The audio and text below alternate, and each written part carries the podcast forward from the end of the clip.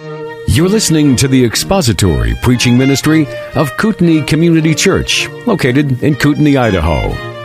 We pray that Christ is exalted and your spirit is blessed by the teaching of God's Word. For more information about Kootenai Church, please visit us online at kootenaichurch.org.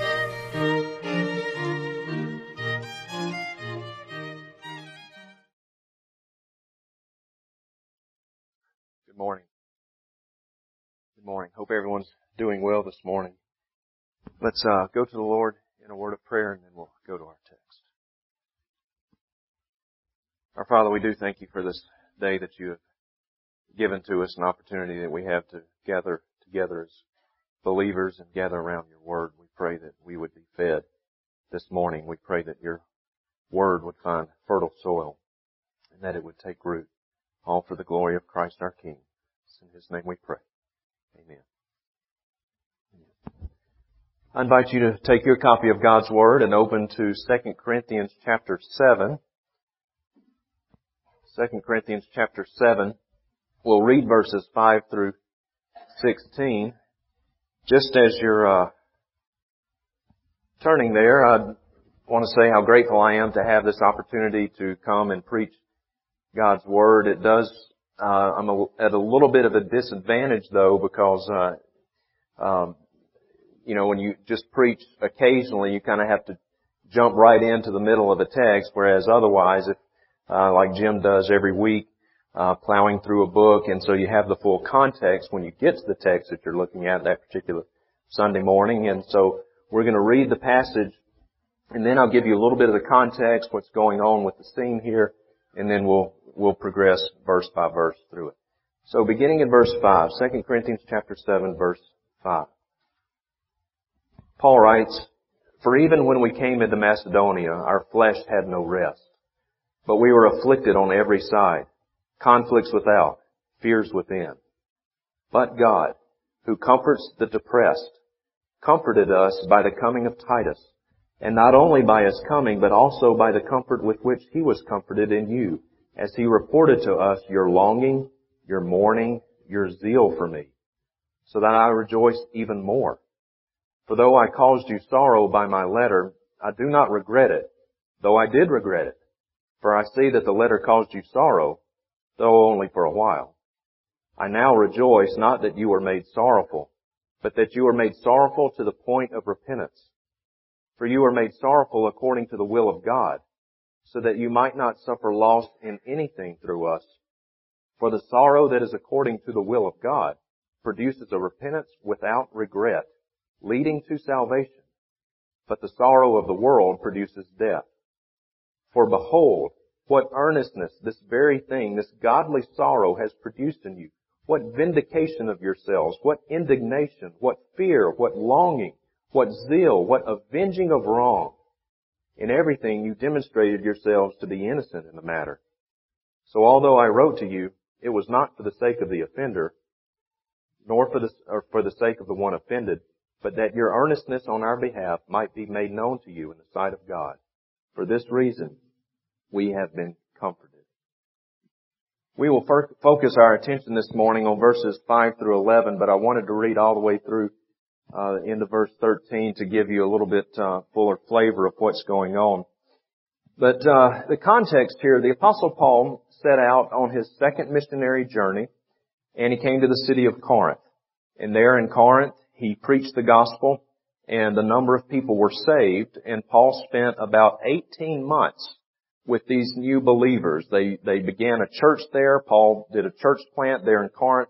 A number of people were saved. And so he spent about a year and a half with these new believers in Corinth trying to grow them up, trying to mature them in their understanding of the gospel, mature them in, the, in their relationship with Christ, their understanding of, of the scriptures. And when he felt like they had reached a level in which they could carry things on in his absence, Paul then left Corinth and went to other destinations to preach the gospel. After he left Corinth, he went to, went to Ephesus. Well, Paul may have left a little bit prematurely because he got word from a lady back in Corinth named Chloe, and Chloe informed that the informed the apostle Paul that things were not going well in Corinth. That there was gross sin in the church, just unimaginable sin. And when Paul heard about this, he wrote a letter to the Corinthians, sent that letter uh, to the church in Corinth, and then uh, the church in Corinth received this letter. We don't have that letter. They wrote Paul a letter back, and in this letter that the Corinthians wrote to Paul, uh, they told Paul that uh, that uh, factions had developed within the church, divisions among the brethren, and they also had some questions about various issues dealing with marriage, uh, dealing with spiritual gifts. And so when Paul received this letter from the Corinthians, then he wrote another letter back to the Corinthians, and that letter is what we have as the book of First Corinthians, in which he answered some of those issues that they raised, some of the questions that they had, and he also was trying to deal with some of the divisions and factions. But unfortunately, things just got worse. The wheels were just coming off in the church in Corinth. And there had arisen by this time false apostles. Some self-appointed apostles, men who just decided to call themselves apostles. And I'm really glad that we don't have to worry about anything like that today. I mean, nobody would, nobody would dare be brazen enough to call himself an apostle nowadays. So good thing that that's, you know, a thing in the past, right? Wink, wink. So uh, things were just getting worse and these apostles were teaching bad doctrine and they were also turning the Corinthians against Paul. And he heard about this and there, the factions and the, the antagonism, the Corinthians had actually turned against Paul. And so Paul wrote another letter to them, uh, what he called the tearful letter. And I'll read to you. He mentioned this in uh, 2 Corinthians chapter 2 verse 4. I'll just read it to you. Paul writes, I wrote out of much affliction and anguish of heart and with many tears, not to cause you pain, but to let you know the abundant love I have for you. So Paul was grieved over what was going on in Corinth. He loved these people. They were his spiritual children, if you will. He loved them, but they had turned against them and he was very grieved by that. And after the tearful letter was sent to them, Paul then himself went to Corinth from Ephesus about 230 miles as the crow flies across the sea. Uh, to go on land, he would have had to go way up north and then down south would have much further trip. So about eight days boat trip across the sea, 230 miles to Corinth and he wasn't real sure what he would find when he got there. Uh, he called this the painful visit in chapter 2 verse 1. He, he references this painful visit and this is what this was. And when he got there, it was really bad.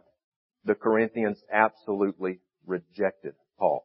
And Paul was openly insulted. Probably by one of these so-called apostles, self-appointed apostles. Openly insulted. They completely rejected him it was a painful visit. And so Paul then went back to Ephesus, stayed in Ephesus for a while. He just removed himself from the situation, completely broken, completely grieved, hoping that maybe with some passage of time, the Corinthians would kind of come to their senses. They would realize that these self-appointed apostles were just exploiting them. They would uh, remember his love for them. They would remember how he started the church there. So he hoped this passage of time would do that but it didn't. It didn't. Things just continued to get worse. And Paul left Ephesus. Um, he sent this. He sent this letter, the painful letter uh, that he wrote after this visit. He sent this letter by Titus. Titus was uh, a man, a young man that Paul had led to Christ. Titus probably was with Paul on his second missionary journey when Paul first got to Corinth, first preached the gospel, the church was born. Titus was probably with him. And so Paul sent this letter via Titus and things just got worse. He left, he left Ephesus, went up to Troas, and the Bible says that, that God had opened a door for him to preach there in Troas, but Paul was so concerned about how this letter was going to be received that he couldn't even preach. His mind was just consumed with what was going on in Corinth and he couldn't even preach in Troas. So he left Troas and set out to try to find Titus, to set out, try to find out how the Corinthians received his letter. Okay, he was so vexed apart, so consumed You know, he thought, is this going to make matters worse? Is this just going to exacerbate the situation? How are they going to receive Titus? His, he was worried. He was consumed with concern about how that letter was going to be received. And so he left Troas hoping to just find Titus. That's what he wanted to do. Just, I've got to find Titus. I've got to find Titus. I've got to see what's going on. And then in God's providence, he does find Titus. And this is where we pick up. Verse 5.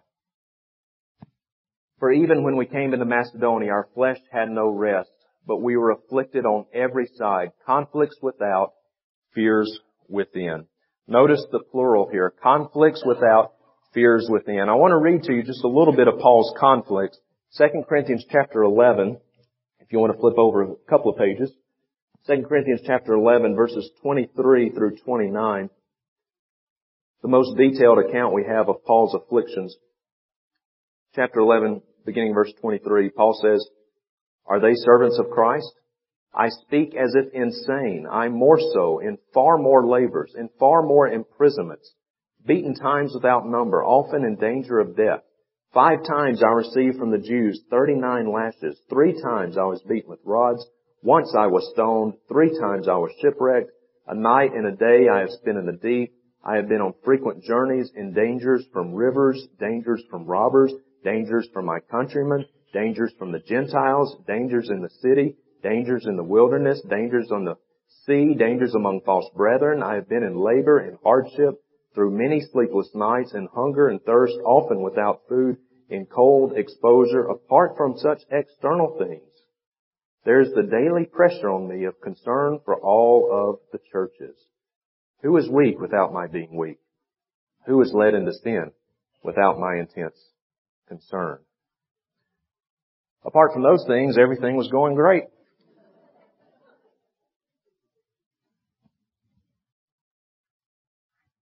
Dangers without, dangers within.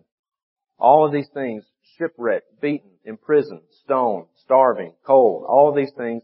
And he said, aside from all of this, aside from all this, I have the concern for the churches. The physical things were hard enough. You know, it doesn't sound like Paul was having his best life now. The physical things were hard enough. But what concerned him even more than all of these other things, his concern for the churches. He loved the churches. He loved his brethren. He loved his spiritual children. That is what concerned him most. And this is what concerned him so much about what was going on in the church in Corinth. Paul said he had this concern for Corinth. He had it for other churches. In Galatians chapter 4 verse 11, Paul says that I am afraid that I have labored over you in vain. That is what consumed Paul. I'm afraid I've labored over you in vain. He said much the same thing to the Thessalonian church, church in, in Thessaloniki. But God, verse 6, but God, who comforts the depressed, comforted us by the coming of Titus.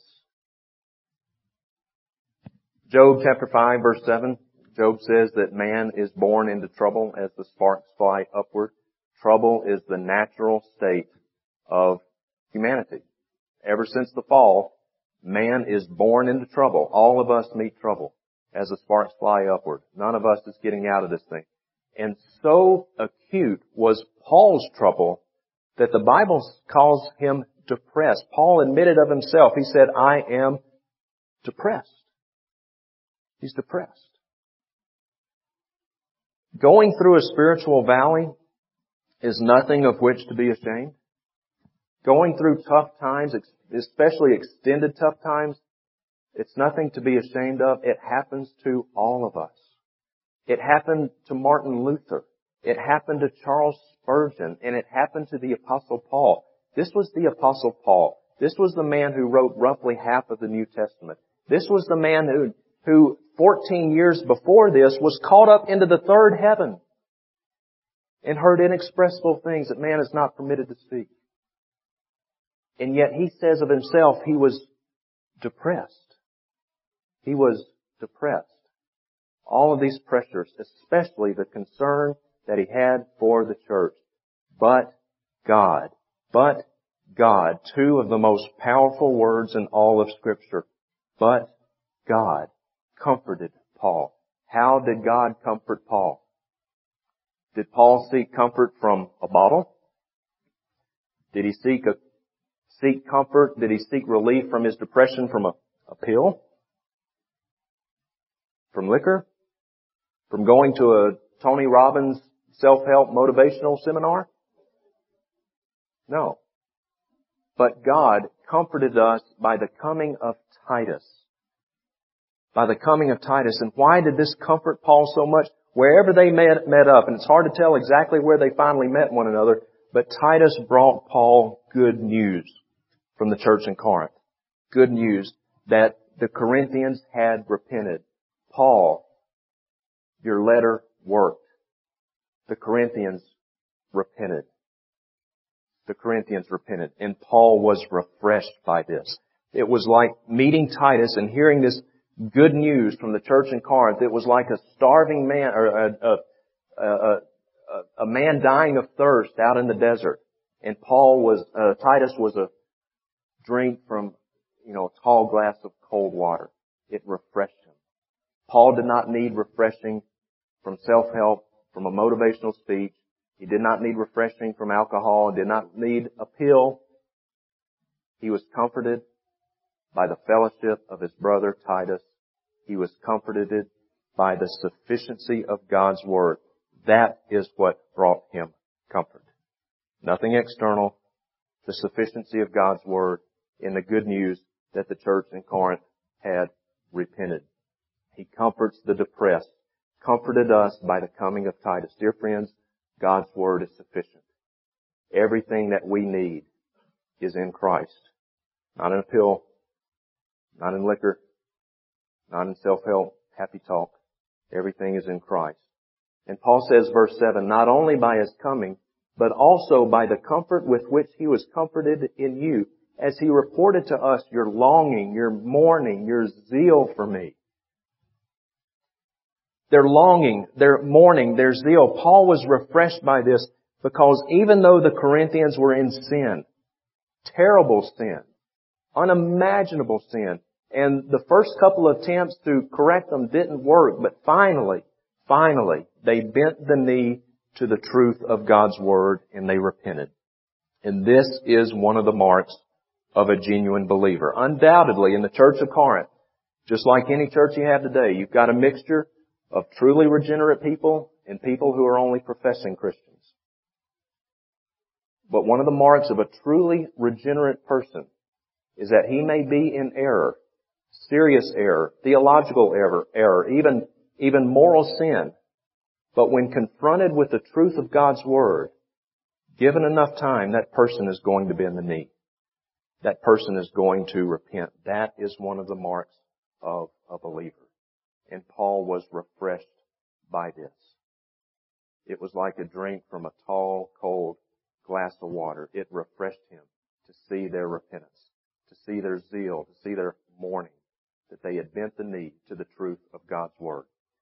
Someone who remains in sin, who remains in theological error, significant theological error, even after they are confronted with the truth of God's Word, if they remain obstinate, if they remain in their rebellion indefinitely, that is not the mark of a believer. That is not the mark of a believer. But the Corinthians finally did bend the knee to the truth. You know, undoubtedly, when Paul was writing this painful letter, I mean, he says right here, he was anguished. He wrote that letter not knowing how it was going to be received. He had no idea how it was going to be received. He had no idea how Titus was going to be received. What are they going to do with Titus? How are they going to receive him? Are they going to hurt him? You know, he had no idea. And notice here in the next verse, verse 8, Paul says, For though I caused you sorrow by my letter, I do not regret it. Though I did regret it, for I see that the letter caused you sorrow, though only for a while. I love this verse. Uh, Paul writes to the Corinthians, and by the way, if you have the King James Version, little parenthetical reference here, if you have the King James Version, the King James says, uh, Paul says, instead of saying, though I regret it, the King James says, uh, I repented for a little while. That's not the right rendering. The word here in the Greek is meta, meta, Metamelomai. Metamelomai. That means regret. Metanoia means repent. Two different words. I don't know how the King James translators got this one wrong, but they did. Paul is not saying I repented, he's saying I regretted it. I regretted it. Though I didn't regret it, but I regretted it for a little while. Almost seems a little schizophrenic, does it not? What Paul is saying here is when he wrote that letter and he sent it off, initially for a while he was worried, what have I done? What have I done?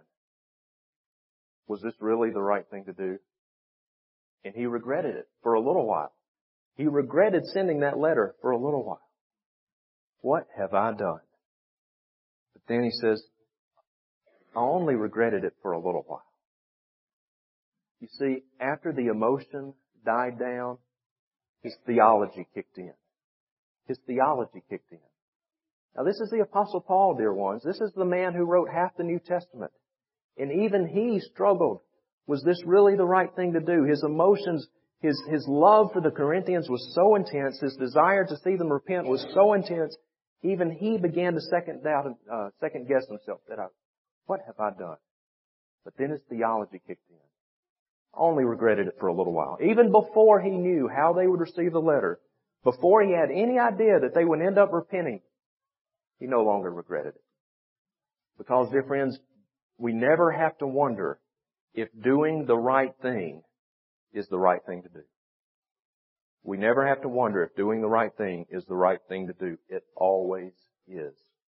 Regardless of the outcome, doing the right thing is always the right thing to do. We are not guaranteed the outcome, but when we do the right thing, we can go to sleep at night and have the blessing of a clear conscience. Last time I had opportunity to preach, preached out of Daniel, and we contrasted how God honored the obedience of Daniel, Hananiah, Mishael, and Azariah, blessed them with a, a physical, uh, tangible blessing for their obedience. But we read in Hebrews chapter 11 how these people were obedient. They were faithful, and yet they were martyred for their faith in God, their obedience. They never saw the physical blessing. But obedience in and of itself is the blessing. Being obedient to God is the blessing.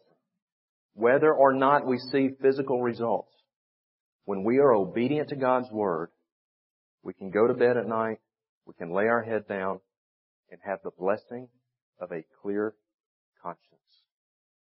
Paul said, I regretted it, but only for a little while. Only for a little while. Tough love, too. The apostle Paul gave them tough love. He knew they were sin, in sin. He knew they were being disobedient.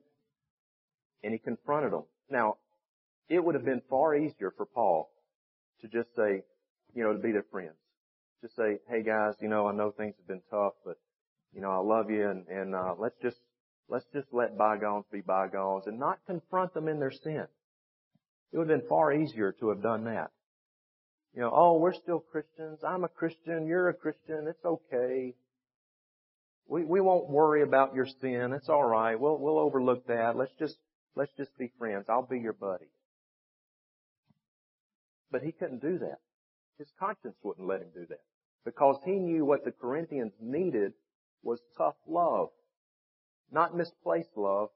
And people, when we see someone who is in sin, who is in error, if we do not confront that person, then that's not love. That's hate.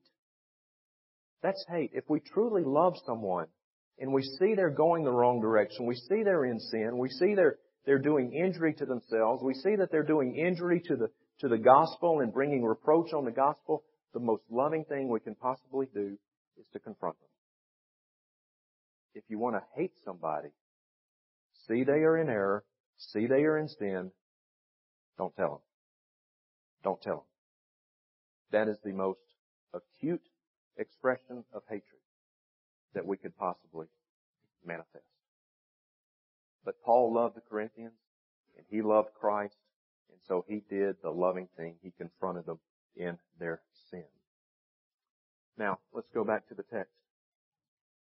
Verse 9. I now rejoice, not that you were made sorrowful, but that you are made sorrowful to the point of repentance. For you are, if, For you are made sorrowful according to the will of God, so that you might not suffer loss in anything through us. For the sorrow that is according to the will of God produces a, a repentance without regret, leading to salvation. But the sorrow of the world produces death. This is something that unfortunately is not preached nearly enough. This text right here.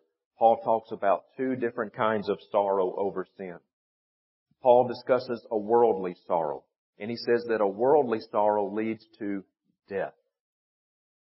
Spiritual death, eternal death. What is a worldly sorrow? A worldly sorrow is a guilty conscience.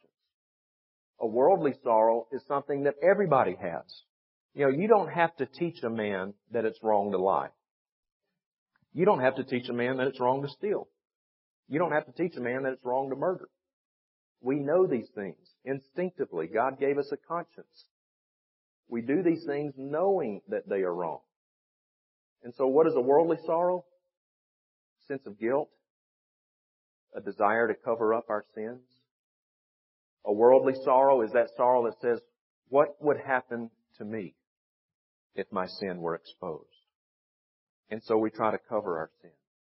What would be the consequences to me when we are concerned about ourselves? That is a worldly sorrow. And a worldly sorrow leads to death. If a man or a woman dies in a worldly sorrow over sin, he will die and spend all of eternity enduring the wrath of God. A worldly sorrow. What would be the consequences to me?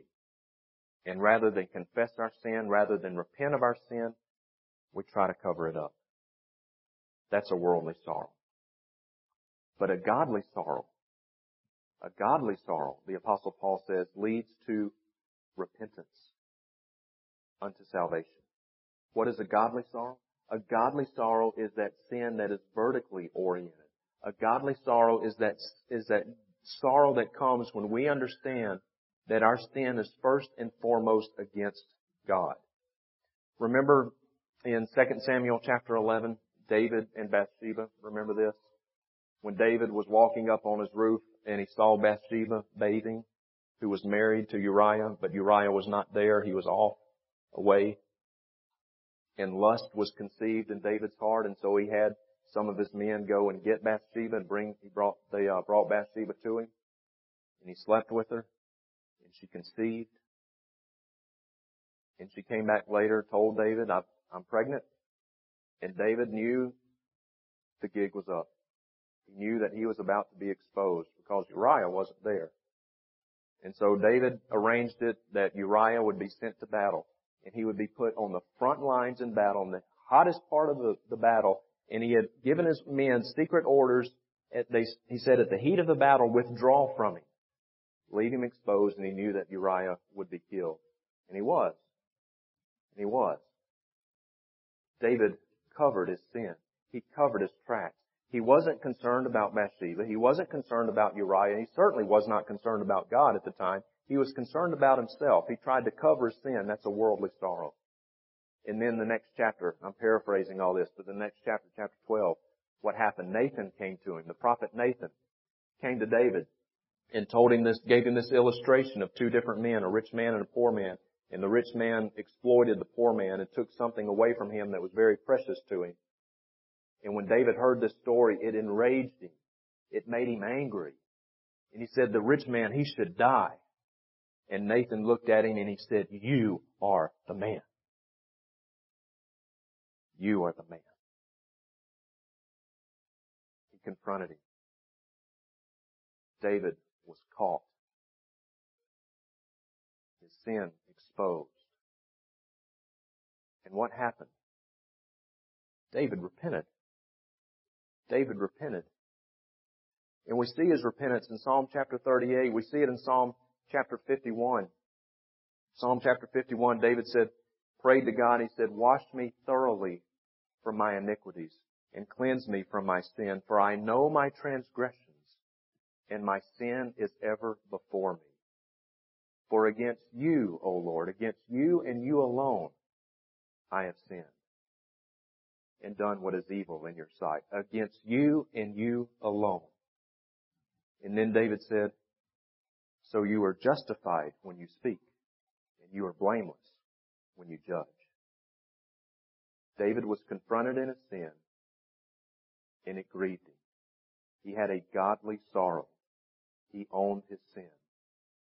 Sometimes when a person is confronted and sin is exposed, that is not necessarily in and of itself going to lead to a godly sorrow. Sometimes it just leads to further covering up and a further entrenchment into worldly sorrow to be caught in sin. That happens. And some, it may bring, it may bring shame, but not a godly shame. It may bring embarrassment, but not because we've sinned against God. Again, we're concerned about what happens to us. The shame that comes to us. Worldly sorrow. But sometimes, getting caught, confrontation can lead to a godly sorrow over sin. And this is what happened with David. Getting caught can lead to a godly sorrow. It happened with David. It happened with Peter. Remember when Paul confronted Peter to his face? It happened here with the Corinthians. Paul confronted the Corinthians and they were broken over their sins. And Paul says, I did not want you to suffer loss through us. Now what that means, this reference Paul saying, uh, he's saying to the Corinthians, you're in a position where I can help you. I am an apostle. I preach the gospel to you. I spent a year and a half with you. I love you and I want to help you. I can, there, you can have benefits from my teaching. He says, if you had remained in your sin, you would have suffered loss from that. You wouldn't have received those benefits. You wouldn't have received these blessings. And he did not want them to suffer that loss. In verse 11, verse 11, Paul says, For behold, what earnestness this very thing, this godly sorrow, has now produced in you. For behold, Paul is, it's like a, it's like an exclamation point. Paul, Paul is so refreshed by Titus. He's so refreshed by the news that Titus brought. It's like this weight has been lifted off his shoulders and the thing that he was most hoping for, most praying for, that the Corinthians would repent and they did. And when he heard that, he said, for behold, for behold, he was joyful. For behold, what a good thing has been produced in you, this godly sorrow. And then look at all of the exclamations here. He says, what earnestness, uh, what vindication, what indignation, what fear, what longing, what zeal, what avenging of wrong. Uh, exclamation after exclamation. He's just overwhelmed. He's overwhelmed at the faithfulness of God and he is so joyful by their repentance. What longing, what mourning, what zeal. It's like, it's just, he's overflowing, overflowing with joy. In verse 11 is the most detailed verse in all of the New Testament, any, anywhere in all of scripture really. The most detailed exposition, if you will, of what real repentance looks like. Seven elements in genuine repentance. Let's look at this. The first one, seven characteristics. Paul says, look at the good fruit this godly sorrow has wrought in you. And the first one, what earnestness. What earnestness. The Corinthians were eager for righteousness. Their indifference towards Paul and their indifference towards sin had been replaced with eagerness. Before, they were indifferent towards Paul. In fact, they didn't like him, and they were certainly indifferent towards sin. But now, Paul says, what earnestness. You're earnest in your desire to repent. That's the first godly fruit, good fruit of a godly sorrow. Second one, what vindication of yourselves. What vindication of yourselves. Paul is amazed at this. The word here in the Greek, the vindication is apologian, and that is the word that we get the, uh, the word apologetics to give a, a defense of the faith. Paul's saying, what vindication of yourself? What a, what a speech of defense for yourselves. Not that they were trying to excuse themselves. That's not the point at all. The Corinthians had a desire to clear their name. They wanted to vindicate themselves. They had repented and they did not want to be associated with that sin any longer. What vindication of yourselves. In other words, once they repented, they wanted to remove themselves as far from their past sin as they possibly could. They wanted to get as far away from it as they possibly could. They wanted to have nothing to do with it. They didn't want to hold on to it. They didn't want to keep a little bit of their sin in their back pocket just to enjoy it every once in a while. Complete distance. Not only for their own spiritual well-being, not only for their own witness, but they wanted all of the other people, unbelievers that knew of them and knew how they were living, they wanted all of these other people to know that they had repented. They did not want to bring reproach on the gospel, reproach on the name of Christ. So they distanced themselves as far as they possibly could. They did not want sin to even be named among them. All the people that knew of their previous sin, now the Corinthians wanted those same people to know of their repentance. What indignation, Paul says. Indignation, this is a very strong word. It's actually only used one time here in the New Testament. It's a very strong word, and this means strong opposition, hatred, loathing, anger. It is a very strong word. It's only found here. Paul says, what indignation? Indignation against what? Indignation against their sin. They hated it. They hated it. They wanted to put it to death. Romans 8:13, we are to put to death the deeds of the body. We are to go to war against our sin. They hated their sin. And that is one of the marks, again, of a genuine believer. It's not that a genuine believer cannot sin. We can and we do. 1 John 1 9, if we confess our sins, He is faithful and just to forgive us our sins. That is written to believers. That's not a salvation passage. That's written to believers. So yes, we can stumble into sin, but a Christian does not swim in it. A Christian does not enjoy it. A Christian hates his sin. Read Romans chapter 7. Paul, even struggling with his own sin, he loathed it. He hated it. And the Corinthians hated their sin, and they wanted to distance themselves from it. Ephesians 4:26 says, "Don't let the sun go down on your anger." Now, a lot of us, when we hear that verse, we think it means just, you know, having a, a squabble with your spouse. And you don't want to go to bed and let the sun go down on your anger. You want, don't want to go to bed mad at each other. That's what we're all taught that that verse means. That's not what that verse means. That's not what that verse is talking about.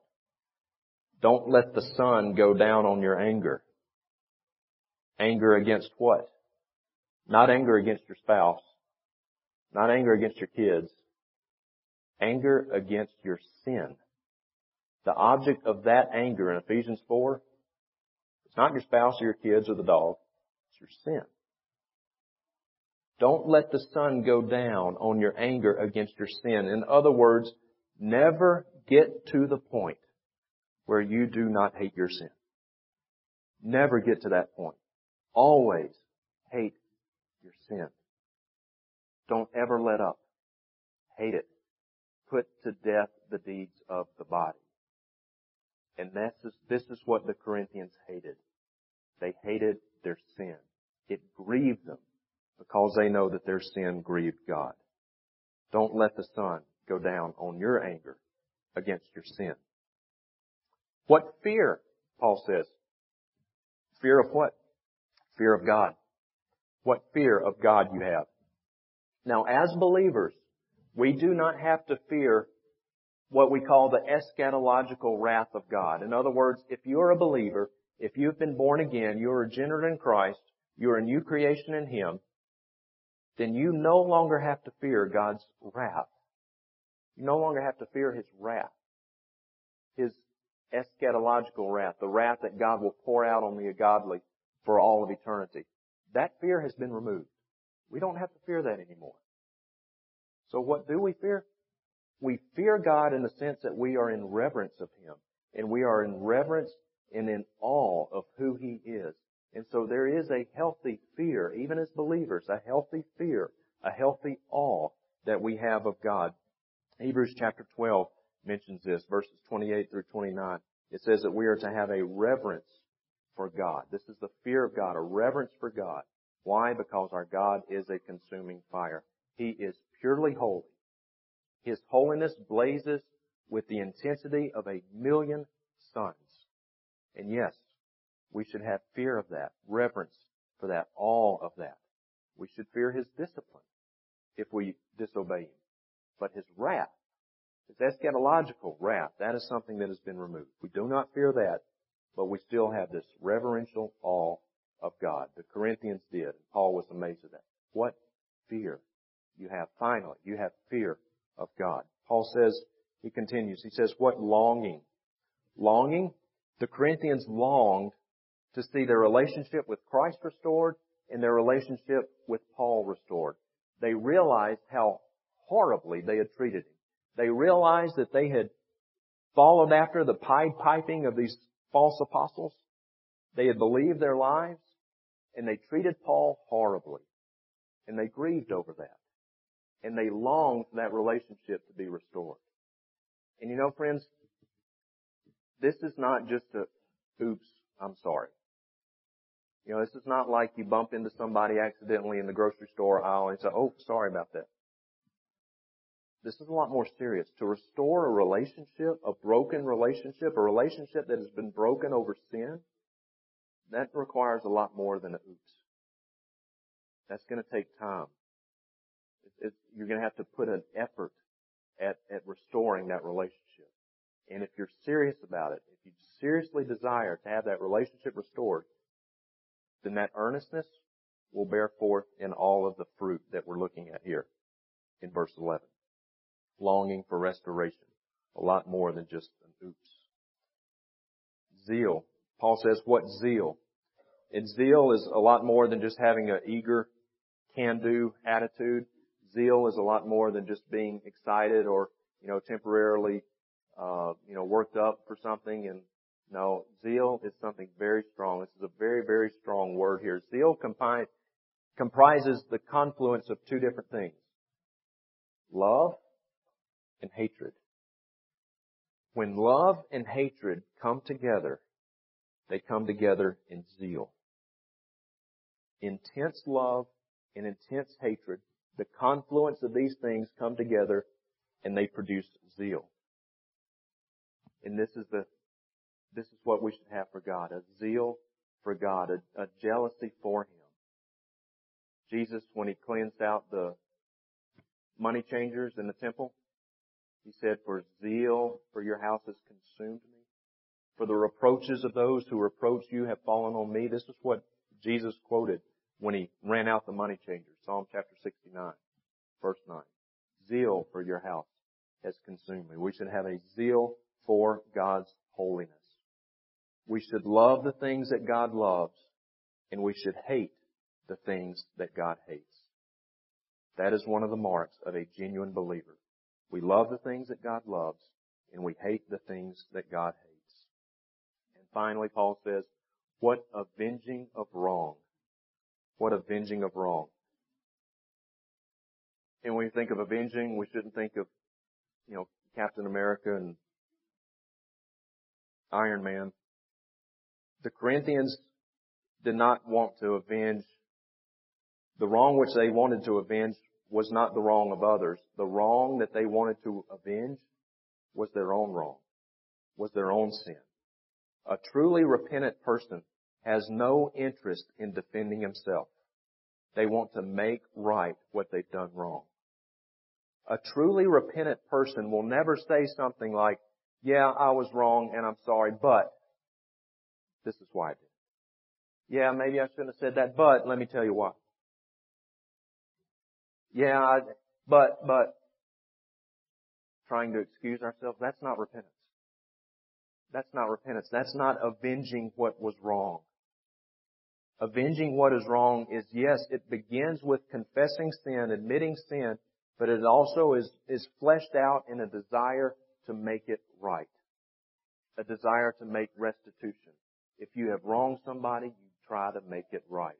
You go to them and you make it right. And this is what the Corinthians wanting, were wanting to do. They were not interested in making excuses, defending themselves, excusing their sin, no excuse for sin. And they weren't doing that. They wanted to avenge what was wrong. They wanted to make restitution, to set all things right. In this, dear friends, we could have a, an entire sermon on each one of these seven elements. But this is what genuine repentance looks like. A love for God, a hatred for evil, a desire to make things right. All of these things, that it will be fleshed out in genuine repentance. And notice that the apostle Paul says that godly sorrow leads to repentance unto salvation. Genuine repentance cannot be done by one who is apart from Christ. Genuine repentance is in and of itself granted by God. God grants repentance. A lost person cannot repent. He can't do it. Repentance is granted by God just as is faith. These are things that God must give. He must grant to us. 2 Timothy chapter 2 verse 25, God grants repentance. Acts chapter 5 verses 30 and 31, God grants repentance. Acts chapter 11 verse 17, God grants repentance. He grants it because we cannot do it ourselves. And when God grants that godly sorrow leads to repentance, Paul says, unto salvation. Now, we shouldn't get too hung up there on the order because reading it, you might think that once you repent, then you get saved. No, that, that messes up the order. When Paul says repentance unto salvation, what Paul is saying here is not saying that repentance comes first and then you get saved. When God grants new life, when He makes you regenerate in Christ, repentance will be the very first fruit of that new life in Christ. And it is repentance unto, in other words, repentance belongs in the sphere of salvation. Genuine repentance belongs in the sphere of salvation. And that repentance that will come immediately when God grants new life, when He makes someone who is dead in their sins to being alive in Christ, that will immediately result in repentance, and that repentance will be evident not only to the person who has repented, but it will be evident to everyone around him who knows him. And that repentance is unto salvation. That is the beginning of an entire life and indeed an entire eternity with Christ unto salvation. That leading to salvation, that word leading is not even in the text. It's supplied by the translators. But repentance comes when God grants it. And from that point forward, we are saved. And our eternity is secure in Christ. Not in us. Our eternity is secure in the finished work of Jesus Christ on the cross. As we conclude, maybe you're not certain of where you are in your relationship with Christ. Maybe you're not certain if you've repented. Examine yourself, the apostle Paul says, to see if you're in the faith. What kind of sorrow do you have over your sin? Is it a worldly sorrow? A sorrow that just tries to cover up your tracks? A sorrow that is worried about what would happen to you if your sin were exposed? But you still really like that sin? You still want it? You still enjoy it? That's a worldly sorrow. Or do you have a godly sorrow? Do you have a godly sorrow of your sin? Do you understand that your sin is first and foremost against God and you grieve over your sin because your sin has grieved God? And do you have these fruits in your life? Now, do not rest in your salvation over your works. I'm not say rest, saying resting on your works is what leads to assurance of salvation, not at all. But look at the fruit. Is there fruit in your life? God by His Holy Spirit bearing fruit in your life? This fruit. You have a godly sorrow over your sin. And if you're not certain that you do, confess your sins before God. Ask Him to grant you repentance. Repent from your sins. Place your faith in the risen Lord Jesus Christ, in what He did on the cross, and then rest in Him. Jesus says, the one who comes to me, I will in no wise cast out. All of these things is the good fruit of godly sorrow. Let's close the word. Father, we do thank you that you do a work for us that we cannot do ourselves. Lord, we cannot gin up a godly sorrow on our own, it would never last. But you bear fruit that remains. And so Father, I pray even now that your Holy Spirit would do that work. That if there are those here who are lacking that godly sorrow, who are still in the worldly sorrow that leads to death, we pray that your Holy Spirit would make them alive, would grant that godly sorrow that leads to genuine repentance unto salvation. All for the glory of Christ. We thank you and we praise you. It's in His name we pray.